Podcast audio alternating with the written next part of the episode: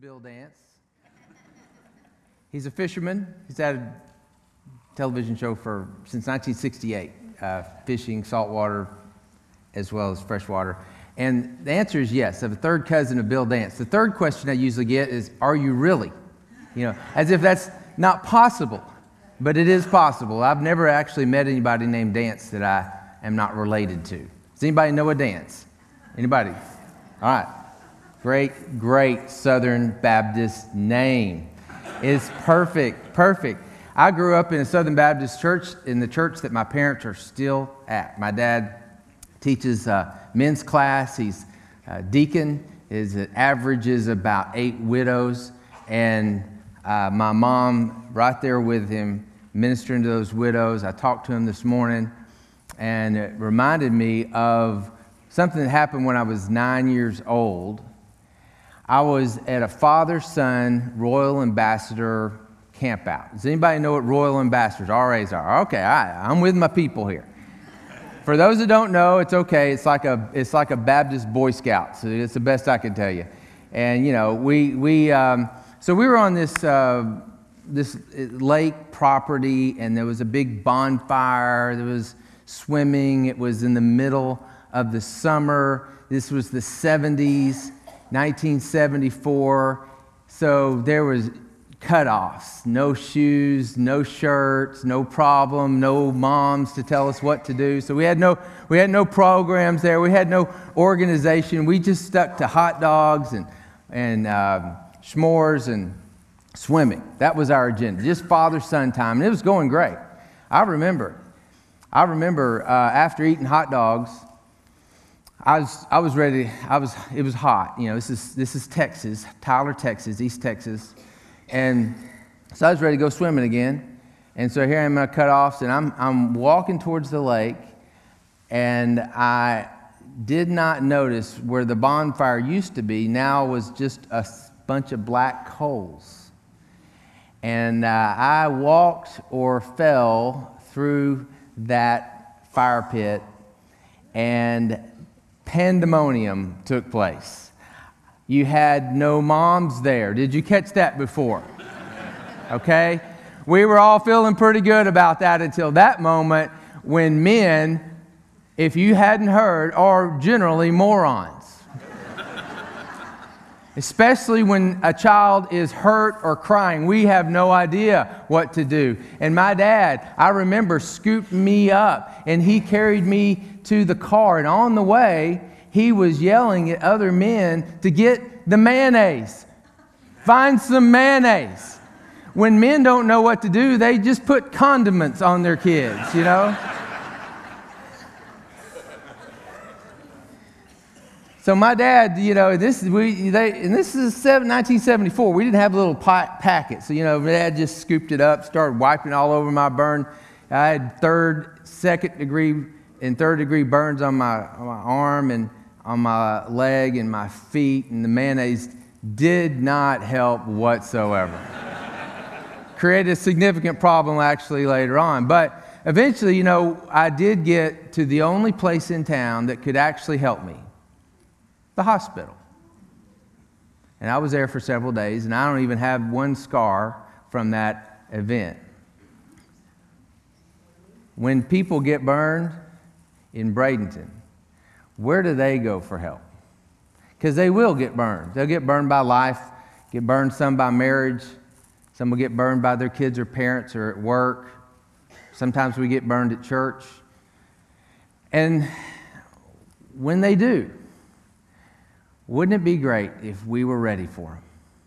Wouldn't it be great if we were that hospital?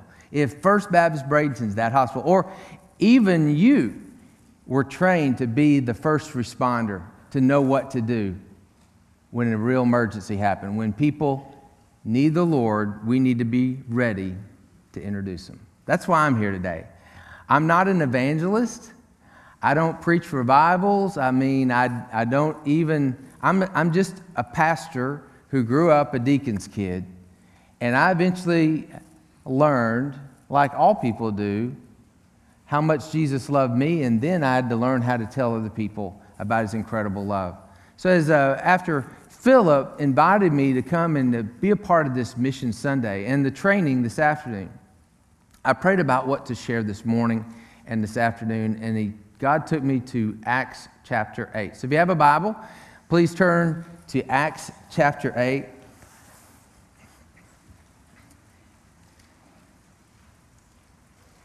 Did anybody, while we're turning there, did anybody happen to catch the dad moment in the baptistry? I didn't want you to miss the fact I've never seen anybody fix somebody's hair after they baptized them. That's a first for me. Did anybody else notice that? Flipped his hair back.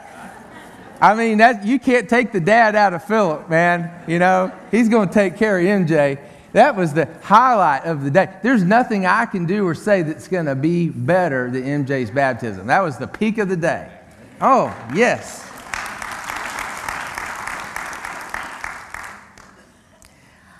So today, we're talking about Who's Your One. It's actually a brand new, brand new initiative from the North American Mission Board. James Peoples represents uh, the Florida Baptist Convention. You've got so many partners. I work at Lifeway. North American Mission Board um, and our president, J.D. Greear, rolled out this simple challenge to 15 million Southern Baptists, and that is to find one person to share your faith with. I think we can do that. The only notes you'll need to take today are to write down that one person's name. That's the only thing I'm asking you to write down by the end of this 30 minutes is one person whom you would like to share the gospel with. And then I hope to help you know what to say and do when you get there. Acts chapter 8, starting in verse 25. And um, I'm going to ask you to stand in honor of God's word as we read this together. And I'm reading from the CSB. It says Lifeway comes, it prints that, publishes that, and every time I say CSB, an angel gets its wings and I get a raise. So, so this is Philip. Philip is um, He's a deacon, he's a layman. There is Philip the apostle. This is not him. All right? This is the other Philip. There's two. And he had, um, after Stephen, uh, another of the first seven deacons, was stoned to death, the first martyr, uh, Philip becomes the first missionary. Isn't that interesting?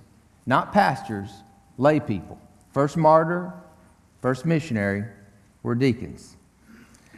And uh, he goes and he starts to witness in a Samaritan town. Maybe, maybe it was the one that Jesus met the woman at the well. It doesn't say, but definitely in that area. And after they testified and spoken the word of the Lord, they traveled back to Jerusalem. That's John and Peter, preaching the gospel in many villages of the Samaritans, which leads to this conversation. An angel of the Lord spoke to Philip. He says, Get up and go south to the road that goes down from Jerusalem to Gaza. That is the desert road. So we got up and went. There was an Ethiopian man, a, a eunuch, and high official of Candace, queen of the Ethiopians, who was in charge of her entire treasury. He had come to worship in Jerusalem and was sitting in his chariot on the way home, reading the prophet Isaiah aloud. The Spirit told Philip, Go and join that chariot. When Philip ran up to it, he heard him reading the prophet Isaiah and said, Do you understand what you're reading? How can I, he said, unless someone guides me? So he invited Philip to come up and sit with him. Now, the scripture passage he was reading was this He was like a, a, a sheep to the slaughter, led like a sheep to the slaughter, and as a lamb is silent before its shearer, so he does not open his mouth. In his humiliation, justice was denied him who will describe his generation? For his life is taken from the earth. So the, uh, the eunuch said to Philip, I ask you, who is the prophet saying this about? Himself or someone else? Philip proceeded to tell him the good news about Jesus. That's what the gospel is the good news about Jesus, beginning with that scripture. And as they were traveling down the road, he came to some water. The eunuch said, Look, there's water. What would keep me from being baptized? So he ordered the chariot to stop, went down, both Philip and the eunuch went down to the water. He baptized him, and then Philip fixed his hair right afterwards. I'm going to milk that to my funeral, baby. Woo! I'm glad we're with Happy Baptist today. All right. When they came up out of the water, the Spirit of the Lord carried Philip away, and the eunuch did not see him any longer. He went on his way rejoicing. Philip appeared in Azotus, and as he was traveling and preaching the gospel in all the towns until he came to Caesarea. Father, I pray that you would place into our minds, press into our hearts someone that you want to turn from their sin and turn to you. Right now, if you know who that is, would you pray for them? Maybe it's a neighbor, friend, family, enemy. Now pray for yourself. God, give me courage to share. Father, we thank you for the good news of Jesus Christ. Thank you for changing our lives. Now help us, use us to change someone else's life. We pray in Jesus' powerful name. Amen. Amen. So, you know, sometimes, um, sometimes you wonder is this, is this for me? Is this for somebody else? Do I need to be throwing elbows? Or this is, this is only for people who would consider themselves missionaries.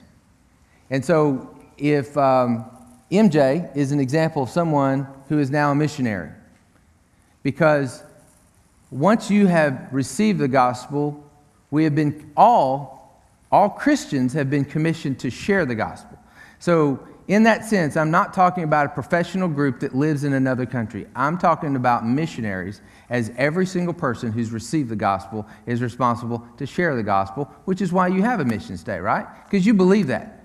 You can, you can use the word evangelist if you want to, which means share the good news. But I'm not talking about professional evangelists. We're not talking about pros. We're talking about Joes, which is why God led me here to this passage about Philip Philip, the deacon, the non pro. So, uh, just a little pop quiz. If you're wondering if, if I'm a missionary, here's what, a, here's what the qualifications are. Well, missionaries will go anywhere. Will go anywhere at any time. That's what Philip did. When the angel spoke to Philip, he said, Get up and go. What happens? Verse 26, he says, Get up and go. And verse 27 says he got up and went. It's that simple. It didn't, it didn't say that he was eager to go. It, did, it didn't say that he was willing to go or even maybe was reluctant to go. The fact is, some things you don't have to pray about. You don't have to pray about whether you should share your faith. We're just praying for who we're going to share our faith with. So, missionaries, just that simply, will go anywhere. We'll go anywhere. And we'll go at any time. If I only shared the gospel when I wanted to, honestly, I would not share the gospel very much. If I only got up and went when it was convenient, when I had my checklist, when I was available, you know, when I had time.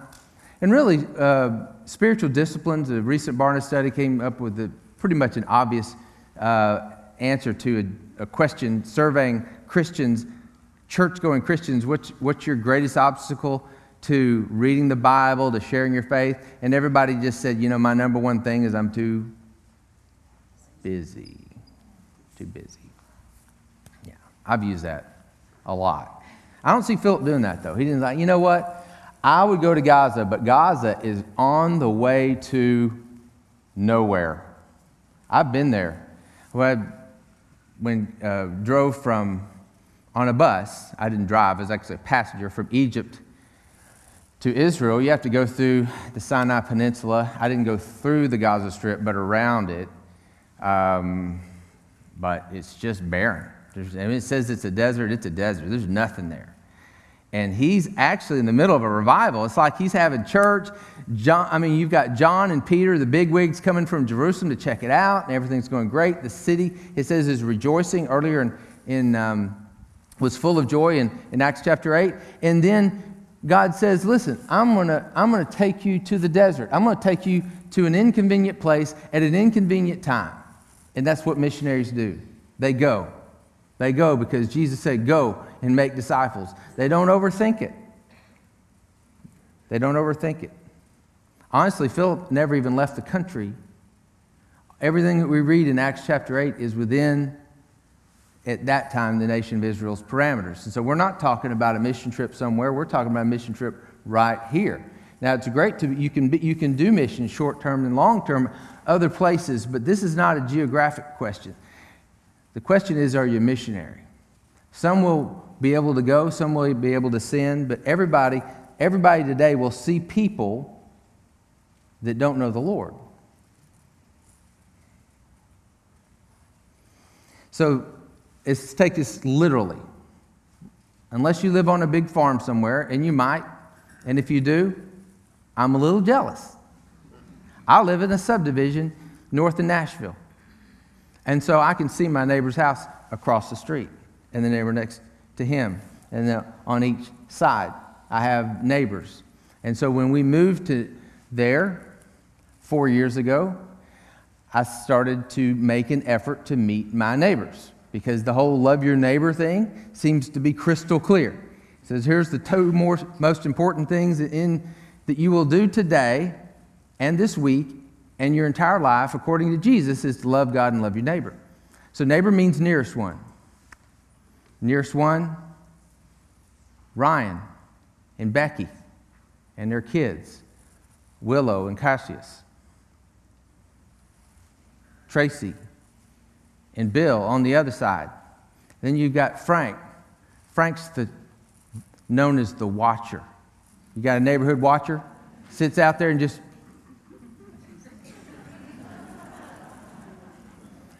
Yeah, Frank, Frank, Frank's our Gladys Kravitz.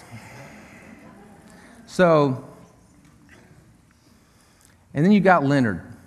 Leonard. Leonard's my one. My one. Leonard lives by himself. Leonard's my age. Leonard's not very friendly.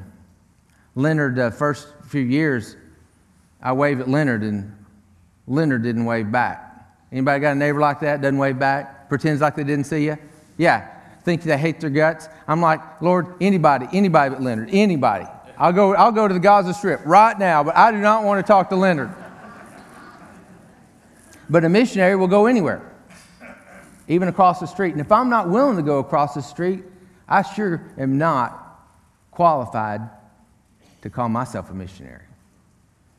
And I've been to 30 countries, and I'm struggling with crossing the street. So I forced myself one day to go talk to Leonard because he's one, you know, he just, he obviously doesn't like people, doesn't, only comes outside to mow his grass. And he only mows his grass with his shirt off. And to make it, so I'm over there, I stop him from mowing his grass, and I'm talking to Leonard, noticing that he has a well manicured body. His hair is perfect. Leonard is making everything awkward for me. He's not trying, he's just Leonard.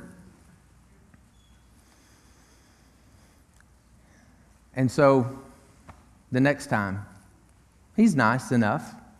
The next time, he waves back. And then last week, I was walking around, uh, just cooling off from a jog, and it was the sun was going down, and Leonard was in his garage. And I waved at him. He didn't wave back, so I thought, well, it's kind of dark out here. Maybe he doesn't recognize me, and that's cool. All of a sudden, Leonard's walking towards me, walked across the street to greet me and to talk to me. Leonard's my friend now. Now, I'm, I have not led him to Christ, I haven't shared the gospel with him, but we text each other sometimes. It took me a while to get his phone number. I mean, the, the fact is, until, until that day when I actually can lead him to Christ, Leonard's going to be my one. I'm not talking about people that you don't know. I'm talking people that you do know. I'm talking about the hard ones. I'm talking about the inconvenient ones because a missionary will go anywhere at any time. Here's another thing that Philip taught us is that, he, that they will love anyone. A missionary will love anyone. Jesus taught us this. He said, You know, if you love only those who love you, what reward will you have? Jesus said, Don't even the tax collectors do the same? And if you greet only your brothers and sisters, don't even the Gentiles do the same? That's a hard one to read because I'm a church rat. You know, I grew up, I'm a, you know, grew up Sunday morning, Sunday night, Wednesday night. I mean, you know, we went to church. We, even though the wonderful world of Disney was on Sunday night, we still went to church. That's how committed we were. I mean, you're only an hour from there, but I mean, the rest of us had to wait all week. And, you know, we can be surrounded by Christians all the time and not know any lost people. Missionaries, though, they don't just love each other, they love others. The gospel is not just for us to talk about on Sunday, it's to talk about between Sundays, right? We know that. And so Philip over there, he's talking to Samaritans, which we already know uh, were half breeds that most Jews did not like or talk to. And Jesus had already crossed that barrier with the woman of the well, and then the, using the Samaritan as a, story, the Good Samaritan story, as an example of someone who loves their neighbor. And so he's having a revival in Samaria. And so John and Peter check it out. They're not just there to help, they're just making sure everything's cool. And now this, this deacon, this layman, goes from Samaria to the desert to talk to an African. And he doesn't get any specific instructions. He's just following them as his chariot goes along. He doesn't push back, he doesn't complain, he just makes friends. Total, totally bizarre for a Jewish boy.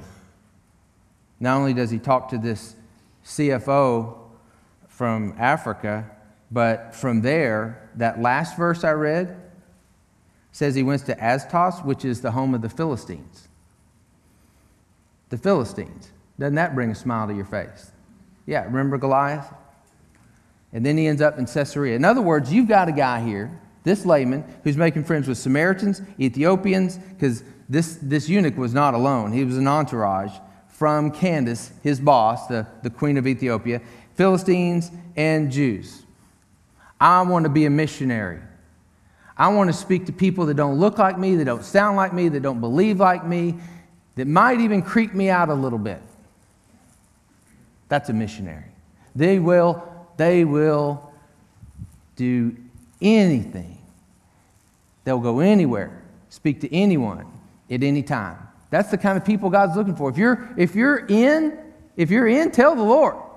Tell the Lord, yes, I will go anywhere. I will speak with anybody in my subdivision or my gym or the restaurant today, or I'll even, I'll even speak to that crouchety old unhappy Baptist that's in the pew behind me.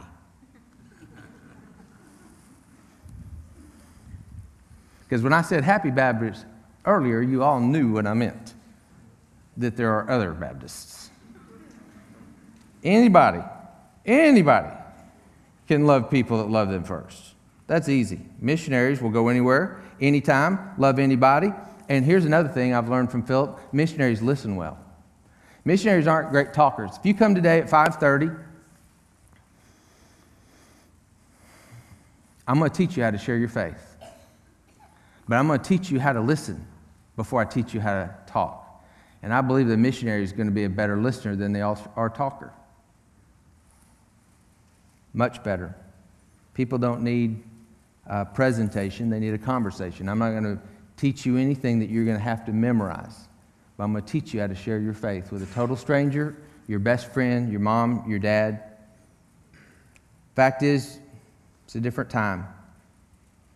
But people have always been the same. E- Ethiopian man was this high official, charge of the treasury, chief financial officer. He, he, he's got questions. He's got questions. So Philip comes along and he asks him, How, How can I help you? Do you understand what you're reading? He's asking a question. He's wanting the Ethiopian to talk to him. He's walking beside his chariot. Don't, don't imagine some um, colonialism or um, Elizabethan kind of chariot. Imagine a slow moving, and he's hearing this guy read scripture out loud. And he'd come from Jerusalem. He'd been there on an official visit, and part of it was the uh, visit of the temple. And so Philip could have been all, you know, trying to impress him, like, hey, nice chariot. What kind of horsepower you got there? You know, it's a, or uh, Candace, tell me about Candace. Do you have any cool pets? Ethiopia, I mean, she got a leopard or something, you know, just chatting him up. Or how was your visit to the temple? Oh, that's right, you couldn't really go inside. But never mind, that was awkward. But Philip did not chat him up. He did not try to create an artificial bridge and be somebody he wasn't. He said, Is there something I can help you with? How many of you could ask that question of anybody? Is there something I can help you with? Something, you know, just be there for him. And the guy's like, Yeah, I don't understand. Who's this talking about in this, this scripture? And then what happens next is what all of us hope for. It's what happened with Leonard.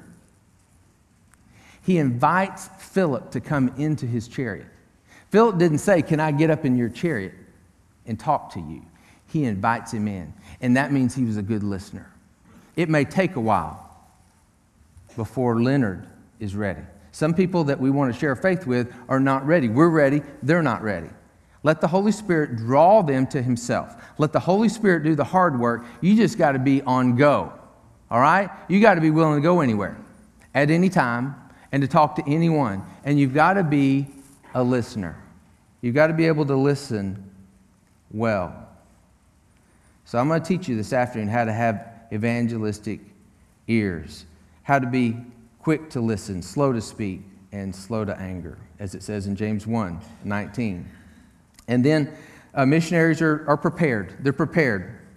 Philip, uh, it says in verse 35, proceeded to tell them the good news about Jesus, beginning with that scripture.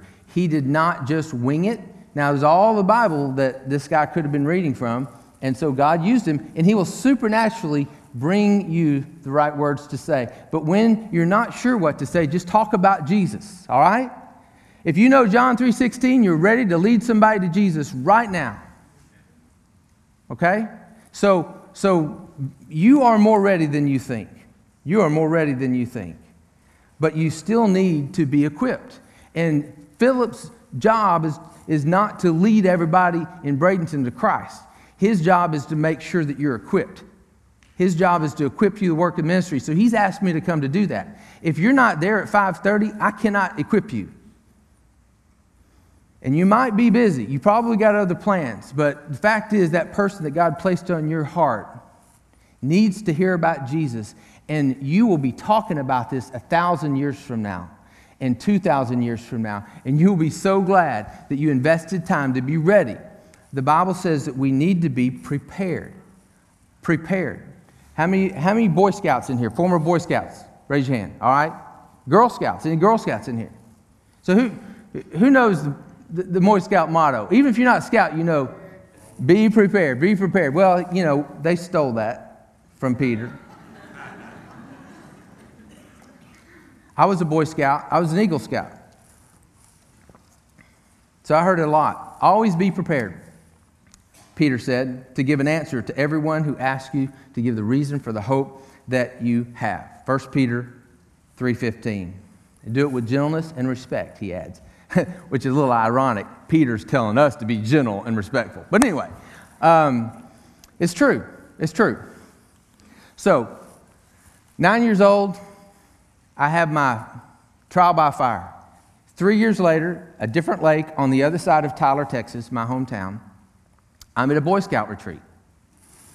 And we are kayaking and swimming. Different lake on the other side of town, kayaking and swimming. And one of the boys, one of the, one of the boys did not know how to swim, and his kayak tipped over. There were no adults there. They were at the campsite, so it was just us kids playing. I, I was on the, uh, the, uh, the boat dock.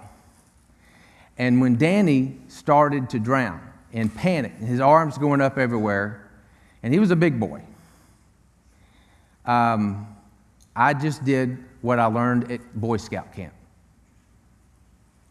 I jumped in, I swam behind him, I grabbed him by the collar, and or horse collared him, and then swam him to shore. The, the rest of the boys helped drag him in, and I remember being relieved of two things. One, that he was okay.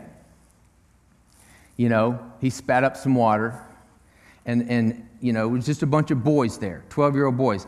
And the second thing I remember, and don't judge me on this, but I was so relieved that I did not have to give Danny CPR.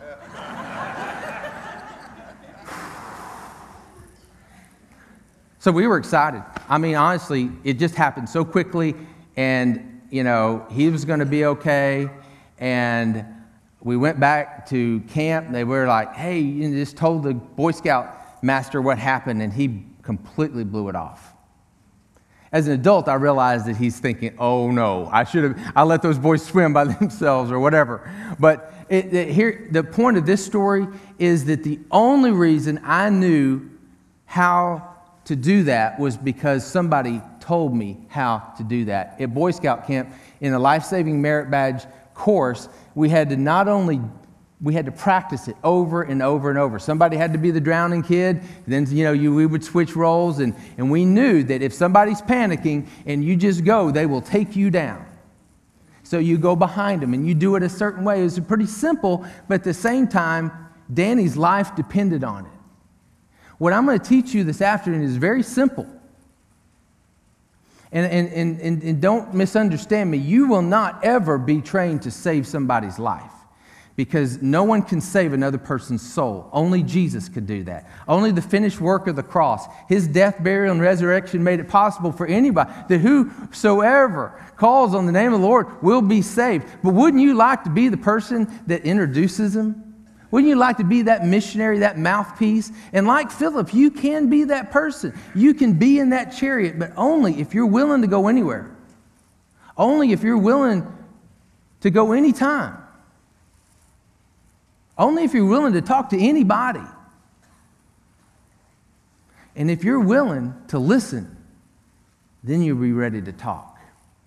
And to the glorious hope of the gospel that might just change somebody's eternity. As we bow together, I want to give you a few moments of silence with the Lord.